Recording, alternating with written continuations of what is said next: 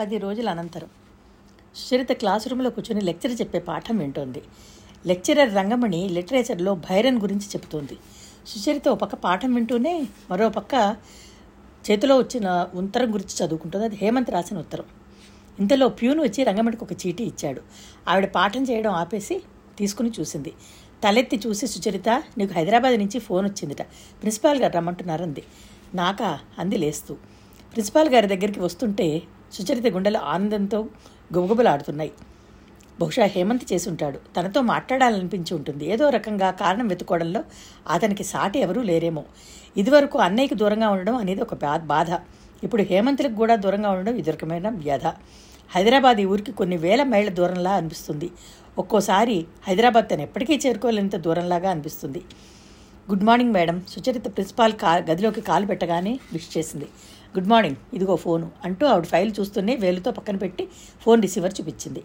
Sucharitha phone దగ్గరికి తీసుకు దగ్గరికి పెడుతుంటే గుండెలు ఆనందంతో రెపరెపలాడాయి. ఇది రిసీవర్ తీసుకుని హలో అంది. అవతలు ఎవరు? అన్నయ్య హేమంతా. హలో సుచి. అవతల నుంచి హేమంత్ గొంతు వినిపించింది. సుచరిత వెంటనే ప్రిన్సిపాల్ గారి వైపు వీపు తిప్పి నిలబడింది. ఆ నేనే, ఏమిటి సంగతులు? హేమంత్ గొంతు వినగానే సుచరితకి మనసు ఆనంద విహంగం అయింది. ఆనందం ఉత్సాహం నిగ్రహించుకోవడానికి ప్రయత్నిస్తూ ఉంది. సుచి, నేను మీ ప్రిన్సిపాల్ గారితో మాట్లాడాను, నువ్వు వెంటనే బట్టలు సర్దుకుని ఏ బస్సు దొరికితే దానికి హైదరాబాద్ వచ్చేయి. నేనా? ఎందుకు? ఏమిటి అంత అర్జెంటు పని? నువ్వు అన్నయ్య కలిసి పెళ్లి సెటిల్ చేసేసారా ఏంటి? చిలిపిగా అడిగింది. నో సుచి, ప్లీజ్ నేను చెప్పినట్టు చేయవా? ఇక్కడికి వచ్చిన తర్వాత చెప్తాగా. ఊహు, చెప్తే కానీ రాను. ఏమిటో అంత అర్జెంటు పని? నేను ఊహించలేనిది అంత రహస్యమా? నువ్వు చెబితేనే వస్తాను, లేకపోతే రాను. ఫోన్ పెట్టేసేనా? సుచి. అతను ఒక క్షణం ఆగాడు. ఏంటి అని అడిగింది. రవికి యాక్సిడెంట్ అయింది. ఏమిటి? సుచరిత మోహన్ నవ్వు ఉత్సాహం చిలిపిదం చూస్తుండగానే ఎగిరిపోయినాయి. సైట్ దగ్గరికి పెడుతుంటే స్కూటర్ యాక్సిడెంట్ అయ్యింది. ఏమిటి? కంగారు పడాల్సిన పని లేదు. అన్నయ్యకి దెబ్బలు బాగా తగిలాయా? ఎక్కువేం తగలలేదు. మాట్లాడుతున్నాడా? ఆ నేను కంగారు పడద్దని చెప్పమన్నాడు. చూడు, బస్సు ఇప్పుడు హైదరాబాద్కి డైరెక్ట్గా లేదు. నువ్వు విజయవాడ వచ్చేసి అక్కడ బస్సు ట్రైనో ఎది దొరికితే అది వచ్చేసేసి. నువ్వు నాకు టెలిగ్రామ్ ఇస్తే నేను బస్సో ట్రైనో దానికి వచ్చేస్తాను. సుచరిత గొంతులోకి ఏడుపు వచ్చేసింది. హేమ్, నిజం చెప్పు, అన్నయ్యకి దెబ్బలు బాగా తగలలేదు కదా? బాధపడుతున్నాడా బాగా? లేదు, నువ్వు ఆలస్యం చేయకుండా బయలుదేరు. అన్నయ్య ఎక్కడున్నాడు? ఇంటి దగ్గరే. ఆ మాట వినగానే కాస్త ధైర్యం వచ్చింది. హేమంత్ చెప్తున్నాడు. సుచి, నువ్వు బయలుదేరడం ఆలస్యం చేయకు. పెట్టెలాంటివి తీసుకురావద్దు. అక్కడే నీ రిమోట్ రూమ్మేట్స్కి చెప్పి వదిలే. నాకు తెలిసిన వాళ్ళు ఉన్నారు, తర్వాత తెస్తారు. నువ్వు నేరుగా బస్టాండ్కి వెళ్ళిపో. నేను ఫోన్ పెట్టేస్తున్నాను. ఓకే. సుచరిత మాట్లాడడం లేదు. అతను ఫోన్ పెట్టేయలేదు. సుచరిత ఏడవడం వినిపించింది. అతను ఆతురతగా ధైర్యం ఇస్తున్నట్టుగా అన్నాడు. Oh God Suchi, be brave, కంగారు పడుకు, నేనున్నాను రవి దగ్గర. అదే నా ధైర్యం అంది. నువ్వు ఆలస్యం చేస్తున్నావు, ఇప్పుడే బయలుదేరుతున్నాను. ఫోన్ పెట్టేనా? పెట్టే. మీ అన్నయ్యకి యాక్సిడెంట్ అయింది కదూ అంది ప్రిన్సిపాల్. అవును మేడం అంది కళ్ళు తుడుచుకుంటూ. అమ్మా నాన్న ఉన్నారా? లేరు, అన్నయ్య ఒక్కరే నాకు. వెళ్తాను మేడం, థ్యాంక్ యూ. సుచరిత బయటకు వచ్చేసింది. ట్రైన్ వచ్చి సికింద్రాబాద్ స్టేషన్లో ఆగింది. ఒకటే వానగా ఉంది. సుచరిత దిగుతోంది. తను ఇచ్చిన టెలిగ్రామ్ హేమంత్కి అందిందో లేదో. కాలేజీ నుంచి సరాసరి బస్టాండ్కి వచ్చేసింది. ట్రైన్ బయలుదేరడమే రెండు గంటలు లేటు. రైల్వే స్టేషన్లో కూర్చుని కూర్చుని విసుగు పుట్టింది. రైల్లో కూర్చుని వస్తుంటే మనసు పరిపరి విధాలా పోసాగింది. అత్తయ్య పోయినప్పటి నుంచి ఏ చిన్న వార్త విన్నా గుండెలు అదిరిపోతున్నాయి. సుచరిత ట్రైన్ దిగుతూ హేమంత్ కోసం చూసింది. వాన మూలంగా అందరూ గొడుగులు వేసుకుని వస్తున్నారు. ఎవరెవరో తెలియడం లేదు. తను ఇచ్చిన టెలిగ్రామ్ అసలు అందిందో లేదో. ఇంతలో సుచి అనే మాట వినపడింది. కమ్మి పట్టుకుని పాదం కింద పెడుతున్న సుచరిత తిరిగి చూసింది. ఎదురుగా హేమంత్ నిలబడి ఉన్నాడు. అన్నయ్య ఎలా ఉన్నాడు? దిగుతూనే అడిగింది. బానే ఉన్నాడు. నేను వస్తున్నానన్న టెలిగ్రామ్ చూశాడా? తల ఊపాడు. అన్నయ్య దగ్గర ఎవరున్నారు? సుధాకర్, శ్రీలక్ష్మి ఇద్దరూ వేగంగా నడుస్తున్నారు. చలేస్తుందా? హేమంత్ సుచరితను భుజాల చుట్టూ చేయివేసి పదవి పట్టుకుని కారు దగ్గరికి తీసుకుని వచ్చాడు. అబ్బా వెధవాన, డోర్ తెరుస్తూ విసుక్కున్నాడు అతను. హేమంత్ జాగ్రత్తగా చూస్తూ డ్రైవ్ చేస్తున్నాడు. లైట్లు లేకపోవడంతో ఎప్పుడూ చీకటి, వాన, చలిగాలి. వాన అంత జోరుగా పడడం సుచరిత ఎప్పుడూ చూడలేదనిపిస్తోంది. హేమ్, నాకెందుకో భయం వేస్తోందండి. ఎందుకు? ఈ వాన అసలు మనల్ని అన్నయ్య దగ్గరికి తీసుకెళ్ళనిస్తుందా? నేను అన్నయ్యని చూడగలుగుతానా? ఛ, ఏం మాటలవి. అతను సుచరిత నడుం చుట్టూ చేవేసి దగ్గరికి తీసుకున్నాడు. ఇంటికి ముందు కారు వచ్చి ఆగింది. ఇంటి నిండా లైట్లు వెలుగుతూ సుచరిత కోసం ఆ ఇల్లు వేచి చూస్తున్నట్టుగా ఉంది. కారు శబ్దం వినగానే సుధాకర్ వరండాలోకి వచ్చాడు. హేమంత్ కారు ఆపాడు. సుచరిత అందులోంచి దిగి పరిగెత్తింది. అన్నయ్య, వరండా మెట్లు ఎక్కుతూనే పిలిచింది. సుచరిత లోపలికి వచ్చింది. మంచం వైపు వెళ్ళబోతుందల్లా సర్పదృష్టలాగా ఆగిపోయింది. అక్కడ రవి మంచం మీద పడుకుని లేదు. ఇటు అటు చూస్తూ చేయి చేస్తూ శుచి వచ్చావా, కంగారు లేదు అనటం లేదు. కింద చాప మీద పడుకుని ఉన్నాడు. కంఠం వరకు దుప్పటి కప్పు ఉంది. చలిని వానని లక్ష్యపెట్టినట్టుగా, మంచాలు పరుపులతో నాకు ఇక సంబంధం లేదన్నట్టుగా. తల దగ్గర నూనె దీపం వెలుగుతోంది. సుచరిత కళ్ళు వెర్రిగా చూశాయి. ఇదేమిటి అంది. రవి దగ్గర గోడ పట్టుకుని ఆనుకుని ఉన్న శ్రీలక్ష్మి లేచి వచ్చి సుచరితని పట్టుకుని శుచి అంటూ బావురుమంది. సుచరితకి ఏడుపు రావడం లేదు, అలాగే చూస్తోంది. సుధాకర్ ఏడుస్తున్నాడు. పాపిష్టిలారి పొట్టను పెట్టుకుంది. రాత్రి నేను హేమంత్ రవి కలిసి భోజనం చేశాం, మాట్లాడుకున్నాం, ఏడుస్తూనే చెప్పాడు. సుచరితకి ఇవేవీ వినపడడం లేదు. వెళ్ళి రవి దగ్గరికి వెళ్ళి కూర్చుంది. అలానే చూస్తోంది. కళ్ళు పత్తికాయల్లాగా ఉన్నాయి. హేమంత్ సుచరిత భుజం మీద చేయి వేశాడు. సుచరిత అతని వైపు తల తిప్పింది. అతను మాట్లాడేదేమిటో అర్థం చేసుకునే దానిగా చూస్తోంది. శ్రీలక్ష్మి సుధాకర్ ఏడుస్తున్నారు. అన్నయ్య, సుచరిత భయం భయంగా చూస్తూ రవి మీద చేయి వేసింది. ఇదేమిటి, అన్నయ్య దెబ్బలు తగిలే తన కోసం ఎదురు చూడడం లేదు. ఈ హేమంత్దంతా తొందరపాటు, అనవసరంగా నిన్ను పిలిపించాడమ్మా అని అనడం లేదు. అన్నయ్య, నేను కాలేజీకి ఇప్పుడిప్పుడే వెళ్ళను అని తను మారాం చేయడం లేదు. అన్నయ్య పోయాడు. ఏమిటి నిశ్శబ్దం, ఏమిటి మౌనం? సుచరిత శరీరంలో వణుకు మెరుపు లాంటిది ప్రారంభమైనాయి. అది ఆమె తనులతని కుదిపివేస్తున్నట్టుగా అభాజనల్లాగా మారసాగాయి. సుచరిత ఒక్కసారిగా రవి మీద పడి అతన్ని గట్టిగా పట్టుకుంది. అన్నయ్య, నాకు భయం వేస్తోంది, మాట్లాడు మాట్లాడు అంటూ గొల్లుమంది. సుధాకర్ ఏడుస్తున్నాడు. హేమంత్ సుచరిత భుజాల చుట్టూ చేయివేసి దగ్గరికి తీసుకున్నాడు. సుచి, బీ బ్రేవ్ అన్నాడే గాని అతనికి ఆ మాటలు అర్థవిహీనంగా వినిపిస్తున్నాయి. సుచరిత అతన్ని చూసి ఒక్కసారిగా బావురుమంది. రవి కర్మకాండలు ముగిశాయి. వారం రోజుల నుంచి వేధించుకు తిన్న గాలి వాన ముసురు నిన్నటి నుంచే కాస్త తెరిపిచ్చాయి. ఈ పూటే సూర్యరశ్మి దర్శనం చేస్తోంది. ఇంటి గోడలన్నీ చల్లగా మృత్యు స్పర్శలా ఉన్నాయి. నేల మీద పాదం మోపితే చాలు నిమ్ము శరీరం అంతా వ్యాపించేంత శీతలంగా ఉంది. ఇల్లంతా తేమ చల్లదనం. సుచరిత కళ్ళు గాజుగోలిలాగా శూన్యంలోకి చూస్తున్నాయి. ఈ పది రోజుల నుంచి సుచరితగా బాహ్య ప్రపంచంతో ఏం జరుగుతుందో పట్టడం లేదు. ఏడ్చి ఏడ్చి కళ్ళు వాచిపోయినాయి, గొంతు బొంగురిపోయింది. సుచరిత తను వచ్చిన రోజున రవి శవం చూసి తర్వాత పిచ్చిదానిలా అయింది. తనని తాను చంపుకోవడానికి ప్రయత్నం చేసింది. హేమంత్ సుధాకర్ పట్టుకుని బలవంతంగా ఆపు చేశారు. వదలండి, నన్ను వదలండి, మీరు నా దగ్గరికి రాకండి, పెనుగులాడుతూ పిచ్చిదానిలా అరిచింది. హేమంత్ బలంగా పట్టుకున్నాడు. నాకేం తెలియదు, అన్నయ్య లేకుండా నేను ఉండలేను, మీకు తెలియదు. అది నాకు తెలుసు సుచి. హేమ్ సుచరిత రెండు చేతులు పట్టుకుని తన గుండెలు కాంచుకున్నాడు. సుచి, ఒక్కసారి ఇలా నా వైపు చూడు, ఒక్క క్షణం నా గురించి ఆలోచించు, నేను లేనా? సుచరిత అతని వైపు చూసింది. హేమంటూ బావురుమంది. హేమంత్ సుచరిత గుండెల్ని అనుముకున్నాడు. సుచి, పైకి నువ్వు ఏడుస్తున్నావు, నేను లోపల ఏడుస్తున్నాను. రవి లేకపోవడం నా జీవితంలో ఎంత అఘాతం తెప్పించిందో నీకు తెలియదు. బిజినెస్ పెట్టుబడితో బిగిసింది, అప్పులు తెచ్చాడు. ఇప్పుడు నేను ఒంటరిగా ముందుకు వెళ్ళలేను, వెనక్కి రాలేను. ఇదంతా ఎలా చేయాలో, ఎలా సమర్థించుకోవాలో నాకు తెలియడం లేదు. సుచి, ప్లీజ్, ఈ టైంలో నాకు నీ తోడు కావాలి. నీవు పక్కన ఉంటే నాకు మనోబలంగా ఉంటుంది.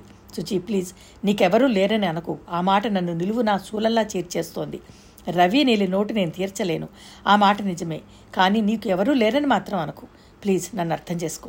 సుచరిత ముఖం అతని గుండెల్లో ఆని ఉంది. అతని మాటలు, అతని ఆవేదన, బాధ ఆమె మనసులో కరుడుగట్టిన శీతలాన్ని కాస్త కాస్తగా కరిగించసాగాయి. సుచరిత అతని మాటలతో కాస్త తెప్పరిల్లినట్టయింది. ఇదేమిటి, తనేం చేస్తోంది? అన్నయ్య పోయాడు, అది తన దురదృష్టం. అవును, తను చాలా దురదృష్టవంతురాలే. కానీ హేమంత్ని బాధ పెట్టకూడదు. అతను చెప్పింది నిజమే, వ్యాపారం అంతా మధ్యలో ఉంది. దానికి రవి ఎంతో కృషి చేశాడు, రాత్రింబవళ్ళు శ్రమించాడు. హేమంత్ మెడకి ఇప్పుడు అది చుట్టుకుపోయింది. తనకిష్టం ఉన్నా లేకపోయినా తను బతకాలి, హేమంత్కి తోడుగా నిలబడాలి. నాలుగు రోజుల్లో సుచరిత కాస్త తేరుకుంది. శ్రీలక్ష్మి సుధాకర్ హేమంత్ లేనప్పుడు వంతులు వేసుకున్నట్టుగా కాపలా కాస్తుంటే అది చూసి చెప్పింది, మీరు భయపడకండి, నేను ఏ అఘాయిత్యం చేయను, మీరు వెళ్ళండి. నిన్ను ఒంటరిగా ఎలా వదిలిపెట్టి వెళ్ళగలను అంది శ్రీలక్ష్మి. నేను ఒంటరిదాన్నే, ఎప్పుడు ఎవరుంటారు, నేనే అలవాటు చేసుకోవాలంది. సాయంత్రం హేమంత్ వచ్చాడు. సుచి, ఈ కాగితాల మీద సంతకం పెట్టు. సుచరిత సంతకాలు పెట్టింది. సుచరిత నన్ను వెళ్ళమంటోంది. సుచరితని ఒంటరిగా వదిలి వెళ్ళాలంటే భయంగా ఉందన్నగారు అంది శ్రీలక్ష్మి. ఒక్క వారం రోజులు మీరిద్దరూ సాయం చేయండి. నేను సుచరితని రిజిస్టర్ మ్యారేజ్ చేసుకుంటున్నాను, అలా చేస్తే మాకు నిశ్చింత అన్నాడు సుధాకర్. హేమంత్ సుచరితకు కూడా చెప్పాడు, వచ్చే గురువారం మన పెళ్లి, రిజిస్టర్ మ్యారేజ్ చేసుకుందాం. సుచరిత తల ఊపింది. అంతలోనే ఏడ్చేసింది. ఏమిటి, తల మీద చేయి వేసి అడిగాడు హేమంత్. పెళ్ళి అంటే ఎలాగో అనిపిస్తోంది, అన్నయ్య లేకుండానా అనిపిస్తోంది. అన్నయ్య మన పెళ్లి గురించి ఎంత అనుకున్నాడో. హేమంత్ తల నిమిరాడు. నాకు కూడా ఎలాగో ఉంది. రవి లేకుండా పెళ్ళి అంటే అదేదో దొంగతనంగా చేసుకున్నట్టుగా ఉంది సుచి. నేను చేస్తున్నాను కానీ నా కాళ్ళ కింద భూమి లాగేసినట్టుంది సుచి. నేను చాలా విషయాలతో పెనుగులాడాలి, అందుకే ముందు పెళ్ళి అయిపోయిన తర్వాతే అవన్నీ. సుచరిత నిలబడిపోయింది. కొద్దిసేపు తర్వాత, లే బయలుదేరు, నాతో రా అన్నాడు. ఎక్కడికి అంది. నేను తీసుకువెళ్ళిన చోటుకి అన్నాడు. సుచి సుచరిత ఇక తర్కించలేదు. హేమంత్ సుచరితని పై అంతస్తులోకి తీసుకువెళ్ళాడు.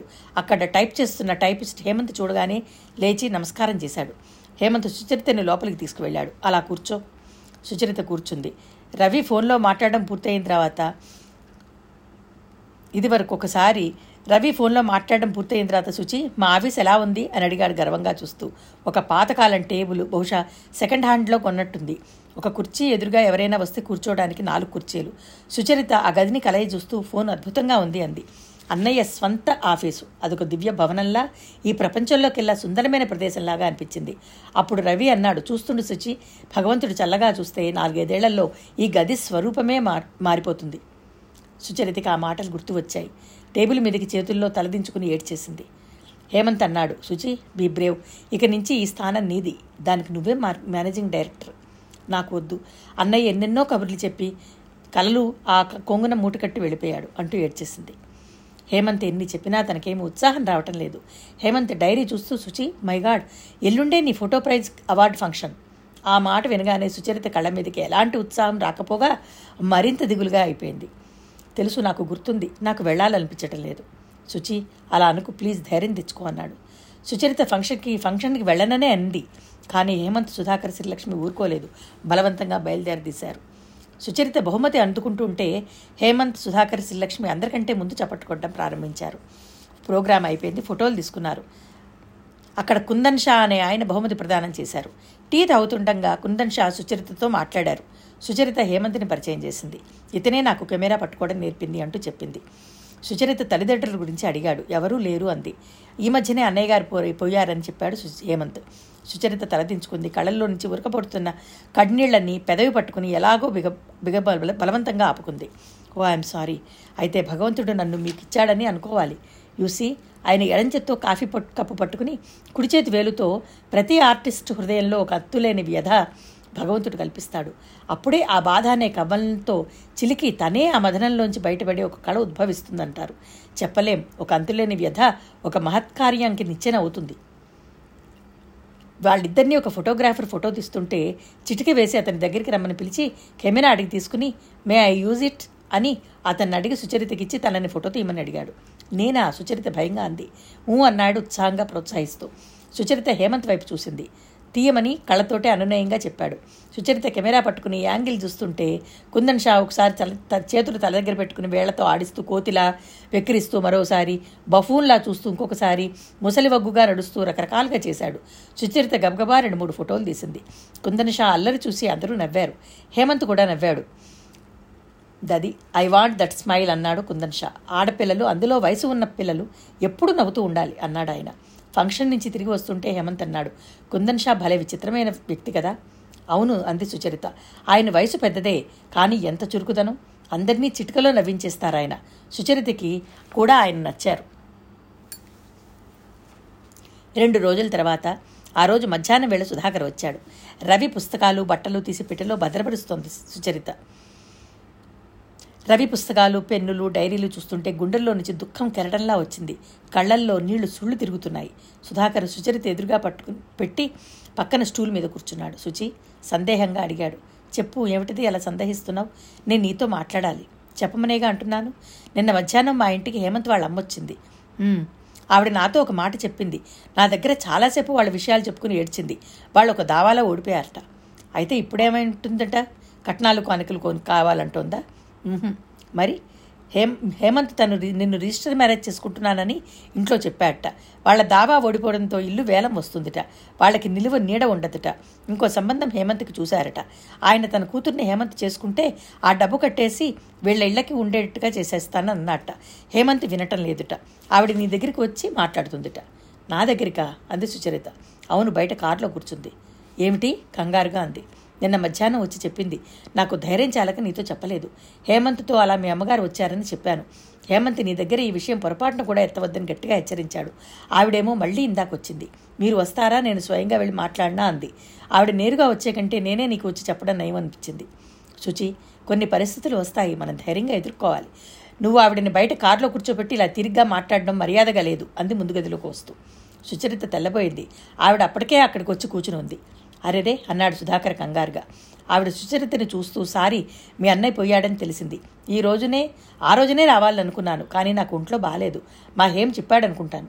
సుచరితకి ఏం మాట్లాడాలో తెలియలేదు. ఎలా ఉన్నావు అన్నట్టుగా సుచరితని చూసింది. బాగానే ఉన్నానన్నట్టుగా తల ఊపింది. నేను ఒక సంగతి మాట్లాడడానికి వచ్చాను. నిజానికి ఈ పరిస్థితుల్లో ఇలాంటి విషయం నీతో తర్కించడం నాకు ఇష్టం లేదు. నేను అంత మానవత్వం లేని మనిషిని కాను, కానీ కొన్ని పరిస్థితులు ఉంటాయి. మనమే సుడుగుడంలో పడిపోతున్నప్పుడు ఇంకొకరి గురించి ఏం ఆలోచిస్తాం? నిలబడి ఉన్నామేం, కూర్చో అంది. సుచరిత కూర్చుంది.